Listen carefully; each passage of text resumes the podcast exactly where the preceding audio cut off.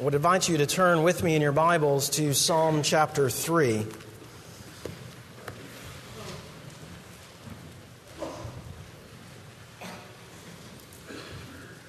Psalm chapter 3. If you're using the Pew Bible, again, it's page 448.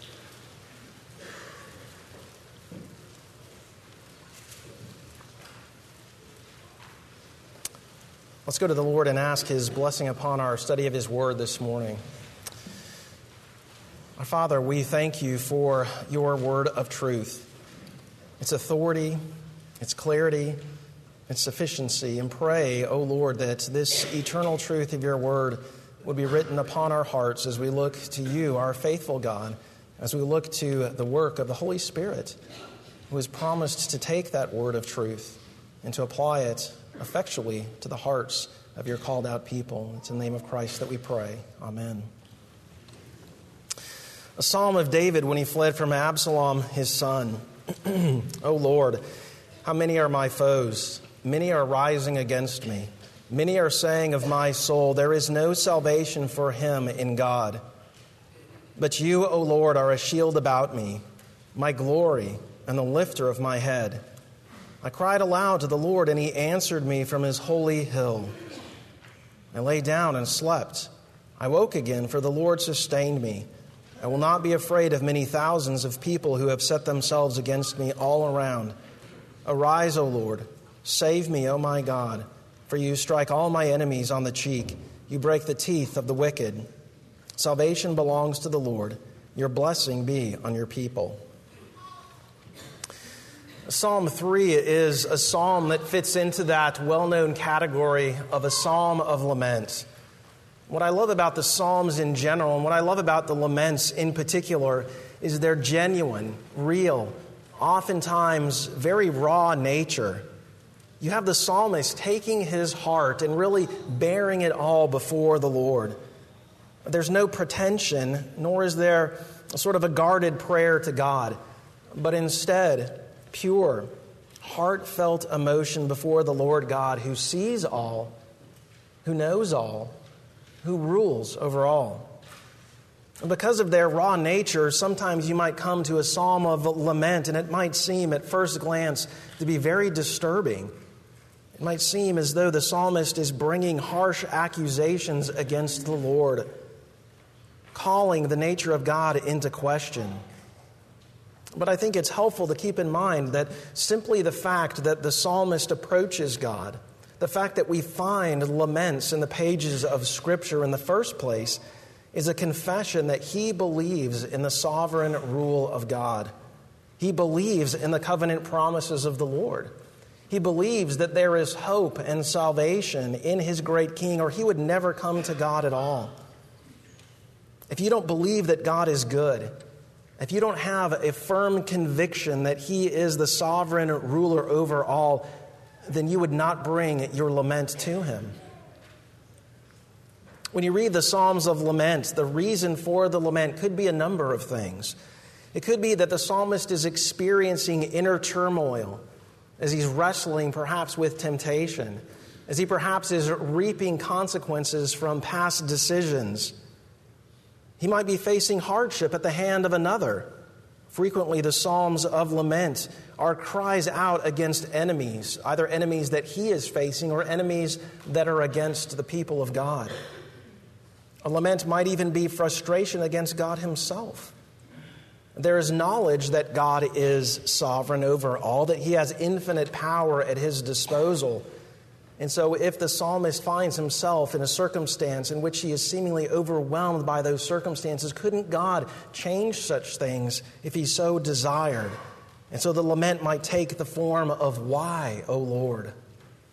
So, whether it's the self, whether it's enemies, whether it's God Himself, the lament takes that anguish and processes it in the presence of the Lord. John Calvin says that instead of stoically stifling our emotions, that a better way is disburdening our cares to Him, and thus, as it were, pouring out our hearts before Him. Isn't that just a great image of what we oftentimes do in the Christian life? Piling on burdens of fear, worry, anxiety, people pleasing, anger, confusion, heartache, disappointment, and more. All of those things we can and we should bring before the Lord, laying them before Him, casting all of our burdens on Him because He cares for you. So let's consider how this psalm of lament guides us in doing just that in learning how to face trouble and hardship in the context of a covenantal relationship with the God who is the ruler of the universe. First, we see that David utters a complaint against his enemies, a complaint against his enemies in verses 1 and 2. Now, notice the historical context of this psalm, the psalm of David when he fled from Absalom, his son.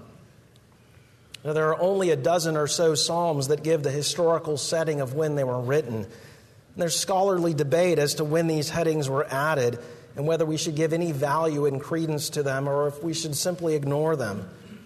I'm inclined to think that there's no reason to discount those headings, and certainly the context of Psalm 3 fits within this period of David's life. You'll recall 2 Samuel uh, around chapters 15 through 18 in which Absalom, David's son, very methodically and carefully and intentionally over the course of several years conspires to win the hearts of the people of Israel in order to take the throne from his aging father, David.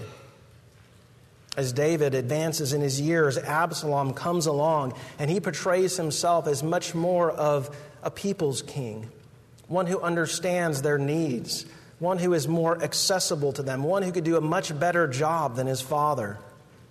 And to top it off, Absalom is strikingly handsome with long, flowing, beautiful hair. We read in 2 Samuel that from the sole of his foot to the crown of his head, there is no blemish in him. What a description. If Prince Absalom were alive today, he would put Prince William to shame. He is the one who would be all over the magazine covers and the checkout line at Publix. You couldn't help but glance over at his chiseled face that doesn't need Photoshop to enhance it. As Absalom's popularity rises, he is even able to convince some from David's closest advisors to support him. Clearly, this is a very significant crisis in David's life. At this point in David's reign, he has already been through great hardship. He was anointed when he was a, still a young man, anointed to be the successor to Saul. But then he flees from Saul out into the wilderness as Saul pursues him, seeking his life. Finally, after David ascends to the throne, he goes out in battle and fights numerous excursions, driving out the enemies of the Lord and the enemies of God's people.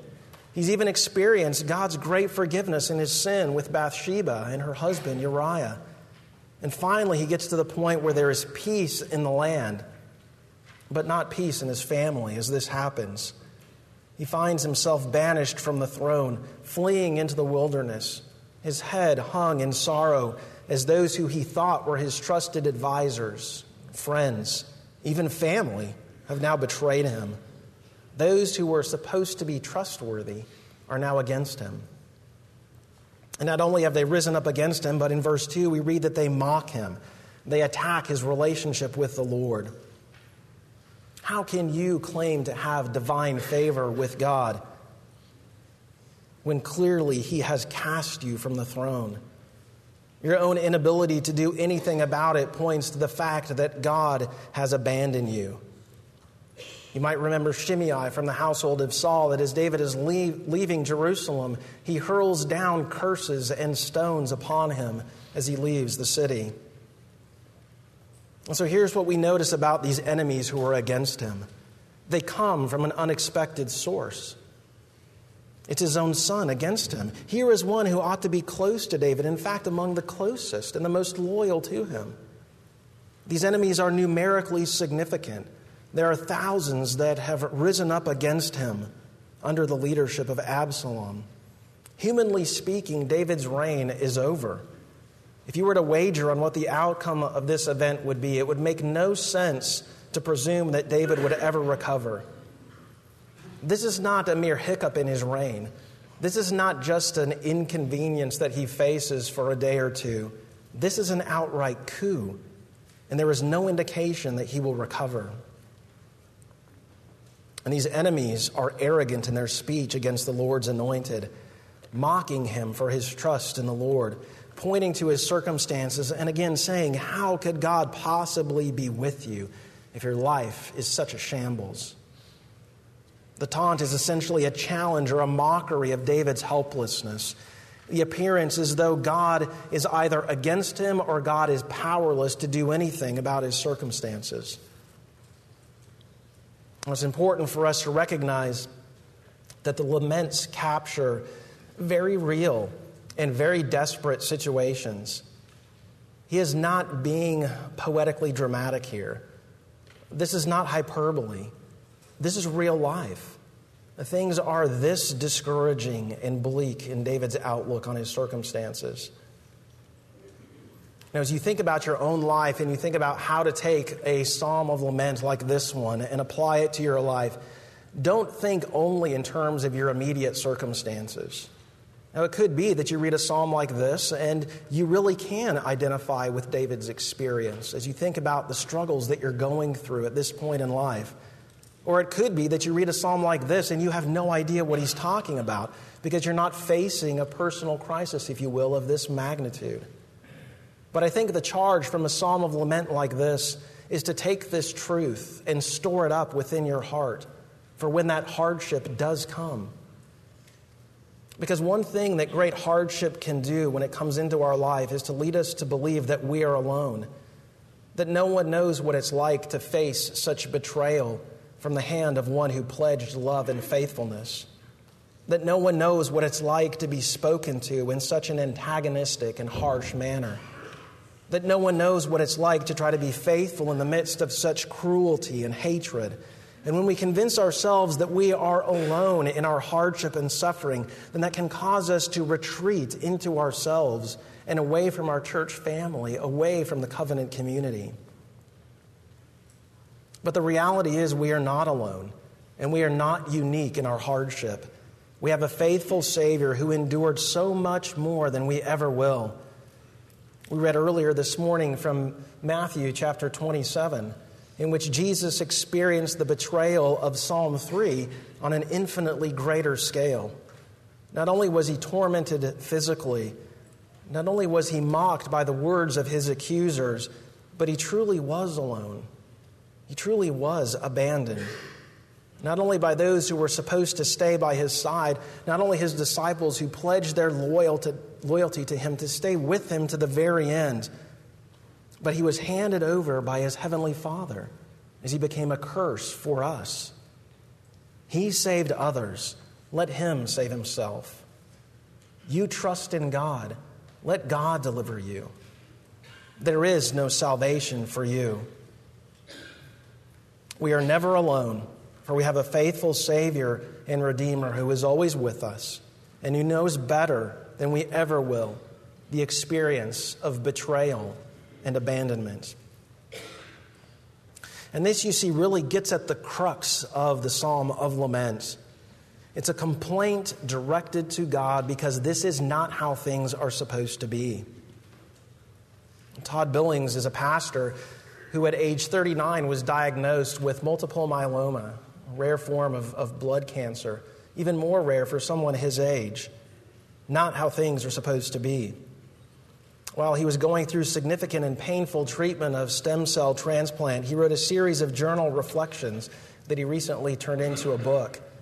And one of the things that brought him great comfort during those times in which he experienced long periods of isolation as his immune system was so compromised the thing that brought him great comfort was extensive time in the Psalms of Lament. Billings writes Our culture often suggests that we are entitled to a long, fulfilling life. But if that doesn't happen, there must be someone to sue, someone to blame. But as creatures, we do not live in a world as individuals who own this world, but as temporary stewards of God's good gifts. God is not our debtor. God is God and we are not. He does not owe us a certain number of requisite years of life or a certain type of life that we envision and think that we deserve. So perhaps our laments tend to take the form of complaining about our circumstances because of what we believe we are entitled to. But where the Psalms of Lament redirect us is helping us to learn to lament in the right things and to learn to take joy in the right things.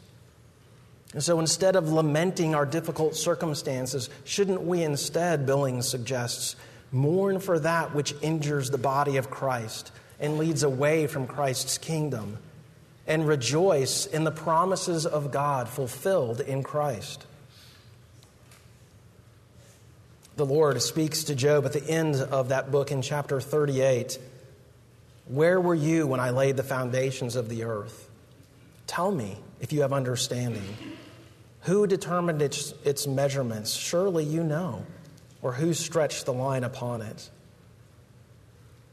You see, the call of the lament is really to be driven outside of ourselves and to rest in the sovereign Lord. And this is exactly the turning point for David in this psalm. It comes in verse 3 a cry out to the Lord that is grounded in his unchanging nature. And that's our next point this morning a cry to the Lord in verses 3 and 4. And there's several things that we learn from this cry to the Lord. It's a cry of confidence that the Lord hears. Again, verses 1 and 2 are a lament regarding his circumstances. Verses 3 begins this shift as he looks to the Lord. And it's a confident cry to God based upon God's covenant faithfulness. Being mindful of who the Lord is, being mindful of who we are that means that we take our questions and hardships and we humbly bring them before the Lord, the one who is filled with infinite wisdom, while recognizing at the same time our own limitations. That we are limited in power while He is infinite in strength. That we are limited in knowledge Well, He has infinite knowledge and wisdom at His disposal. We look to the one who is sufficient in all of these areas. And so it's a cry of confidence that God hears. And it's a confident cry that is also grounded in the unchanging nature of God. Look at the attributes of God's nature that the psalmist uses to feed his confidence. You are a shield about me. You are an impenetrable force. Nothing can get through, over, around, or under without your knowledge and care. You are my glory. Kavod or glory has to do with that which carries weight, that which we give attention to, that which carries significance. It is the glory of the Lord, it is the weightiness of God which is to overshadow everything. You are the lifter of my head. And so it's the kingly reign of the Lord that causes David to look up, to look to him in awe and in wonder. Think of how frequently in your own life you tend to look down, so to speak, looking down to your own problems, looking down to your own disappointments, looking down to the many insignificant things that preoccupy your mind and heart. And so, what do you need? You need to look up. You need to learn to get your eyes off of yourself onto His majesty and His glory. As you learn to do this, it creates within you a proper perspective of the world around you. A lifted head is a posture of confidence, a posture of victory away from self pity. God is bigger than all our problems, all of our worries, all of our anxieties, and He reigns over them all. We read in 1 Chronicles 16 let the, let the heavens be glad, let the earth rejoice, and let them say among the nations, The Lord reigns. Psalm 103 The Lord has established his throne in heaven, and his kingdom rules over all. In Exodus chapter 15, after the Lord works his amazing act of deliverance, bringing the children of Israel out from the land of Egypt, they cross through the Red Sea and the armies of Pharaoh are destroyed behind them. And, um, and Moses pens that amazing song. And at the end of that song, in verse 18, he says, to sum it all up, the Lord will reign forever and ever. You might recall last week, Pastor McWilliam is pointing out that the kingly office of Christ is one that we don't dwell upon enough. And it's here, you see, in verse 3 and 4 of Psalm 3 that the kingly reign of the Lord is described protector, victorious one, the one who is glorious over all. And this helps to drive out fear and sorrow from David's life. So he reigns over everything, he reigns over everyone. This great and exalted king is to be worshiped and adored. As we learn to exalt him, as we learn to fill our minds with the truth of his character, that will enable us to get our eyes off of our petty concerns and learn to rest in him. It might be as simple and, and very practical as each day starting your day by confessing, God is God and I am not. Either he is in charge or I am. Who would I rather trust? He is a God who is sufficient. David may lose his kingdom. At this point in his life, he doesn't know what the outcome of this event will be. And yet, God is his glory. God is his kavod, his weightiness, his substance, his value, his worth. And so it's a cry of confidence that the Lord hears. It's a cry that's directed to God based upon the unchanging nature of who God is. And it's a cry that the Lord answers. We read in verse 4 that the Lord answers from his holy hill. Well, what is the answer? Is it an immediate change of circumstance? Is it a return of David to the throne that he wants to return to and, and sit and reign upon? Is it an audible voice from that holy hill? Does God speak words of comfort to him? Rather, the holy hill is the place where the Ark of the Covenant resides. It's the place where we find the covenantal presence of the Lord. The word of God that has already come to David is what he is being mindful of. The answer from the holy hill is an answer that was already given to him. The answer to David's prayer is him learning to rest in the revelation of God. Back in chapter 2, verse 6, we read there, As for me, I have set my king on Zion, my holy hill, the Lord says. This, you see, is the answer that the Lord has given to David's cry. It's an answer to David that transcends his circumstances. It's an answer that even transcends his reign as king. You see, as David is driven from his throne, he is being reminded that his reign is temporary and fragile. It's weak, and it's fleeting. He knows that one day he will pass from this earth and another will take his place on the throne. Perhaps it's now, and perhaps it's Absalom. And so the comfort that comes to David is not that he will return to the rightful place of sitting on the throne, but that another, the Lord's anointed, the king appointed from on high, will reign for eternity. He is the answer from that holy hill. And when he ascends to that place of reign, no one will ever displace him. He will never be challenged. His reign will never be filled with weakness. Back to our passage from Matthew chapter 27. It was there on that holy hill outside of the city of Jerusalem that our Savior answered this cry for help. It's there that he appeared weak and defeated. It's there that he appeared to be driven from his rightful place. It's there that he appeared finished. And in fact, it was there that he did finish the work that he came to accomplish. It was there that he was led as a lamb to the slaughter and remained silent before his accusers. This is the answer from the holy hill that David sees in shadow form, but we see in substance. As I read through the Psalms and as I see the confidence that the writers of the psalmists have as they look to the Lord, as they see only in shadow form what God's covenant promises will accomplish, how much more should we, as we look back and rest in the substance, in the finished work of our Savior? And so, as David cries out to the Lord in verses 3 and 4, we then, as we move on, thirdly, find in the next two verses peace enjoyed, peace and rest enjoyed. David takes that prayer of confidence in verses 3 and 4 and he applies it to his present circumstances. And notice that there are very practical results of his trust in the Lord. He lays down to sleep knowing that it is the Lord who sustains him, and it drives out fear no matter how many stand against him. David has been driven from that kingly chamber in which he could rest with any number of protectors outside, there to come and uh, do his bidding at any time.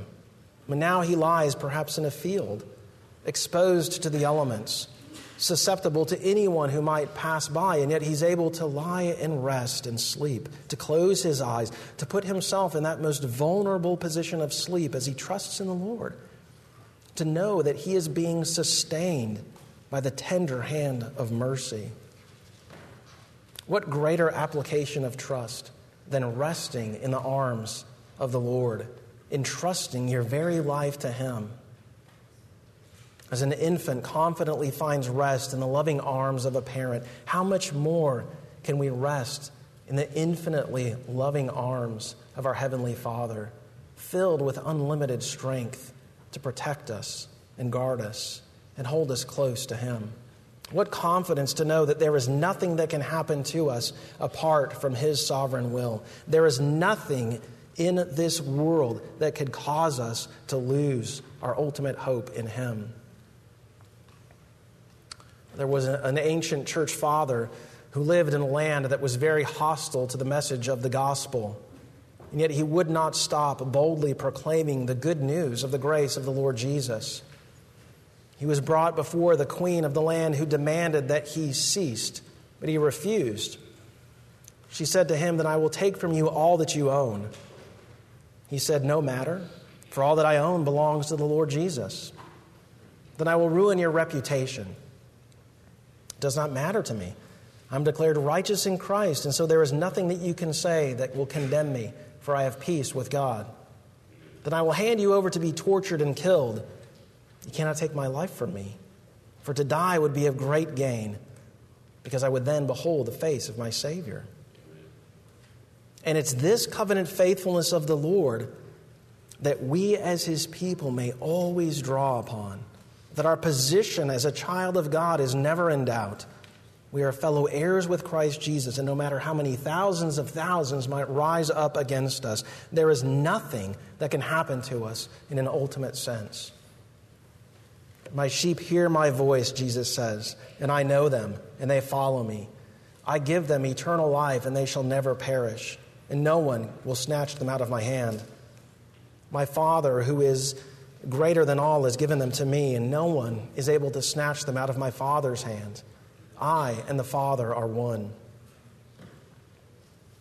so, as we think of the lament, we could think of it as a type of protest sort of making a case against God. And by that, I don't mean at all arrogantly putting him on trial.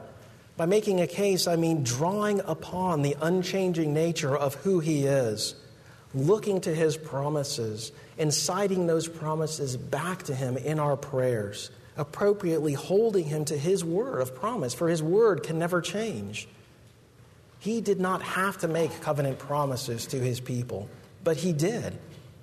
And because he did, we can confidently hold him to those promises. And that brings us to our final point in verses 7 and 8, where we see that there was a longing for judgment and a rest in salvation. Longing for judgment and rest and salvation of the Lord. Look there again. Arise, O Lord, save me, O my God, for you strike all my enemies on the cheek. You break the teeth of the wicked. Salvation belongs to the Lord. Your blessing be on your people.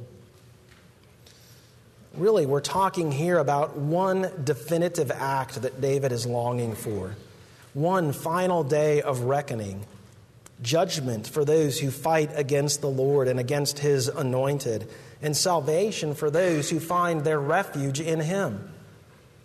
David trusts in the purposes of God. He learns to rest in the Lord, and yet at the same time, he, this experience of injustice causes him to long for a day of ultimate vindication. Now, this might seem like an obvious question, but where does Psalm 3 fit within the Psalter? Well, it's right after 1 and 2, of course. Now, this is not the first psalm that David wrote. This is not the first psalm that captures really the first experience of David's life that he writes about. So, if it does not fit chronologically within David's life, then why put it here? Why put it after Psalm 1 and 2, which, if you'll remember, both serve as introductory psalms to the rest of the Psalter? Remember Psalm 1? It's one that casts this vision between wickedness and righteousness, between foolishness and wisdom, and it all has to do with how one thinks about the word of the Lord. Psalm 2 is a meditation upon the wickedness of man as he attempts to overthrow the rightful rule of God and his sovereign anointed king. It's a psalm, if you'll remember from just a few weeks ago when Pastor McWilliams preached from it, a psalm that ends with a warning of impending judgment and yet an offer of hope for the one who bows in humble subjection before that king. Psalm 2 is a glorious psalm exalting the Lord's power exalting his authority and his reign over all things, that he is the mighty one who rules, that he looks at those who seek to overthrow him and he mocks, he scoffs at them because of their futility and their inability. But then we get to Psalm 3, and it begins with the rightful king being driven from the holy hill. It seems like the promises of Psalm 2 are already failing. But that's just from our limited weak, limited, and finite perspective, isn't it? The reality is, judgment is coming, and we can trust in the Lord to make all things right. The cry of David for this day of deliverance and this day of vengeance is a cry that flows out of a submissive heart that is trusting in the Lord's timing for that day. It's the confidence that this final and ultimate day of deliverance is coming that leads to great freedom and trust.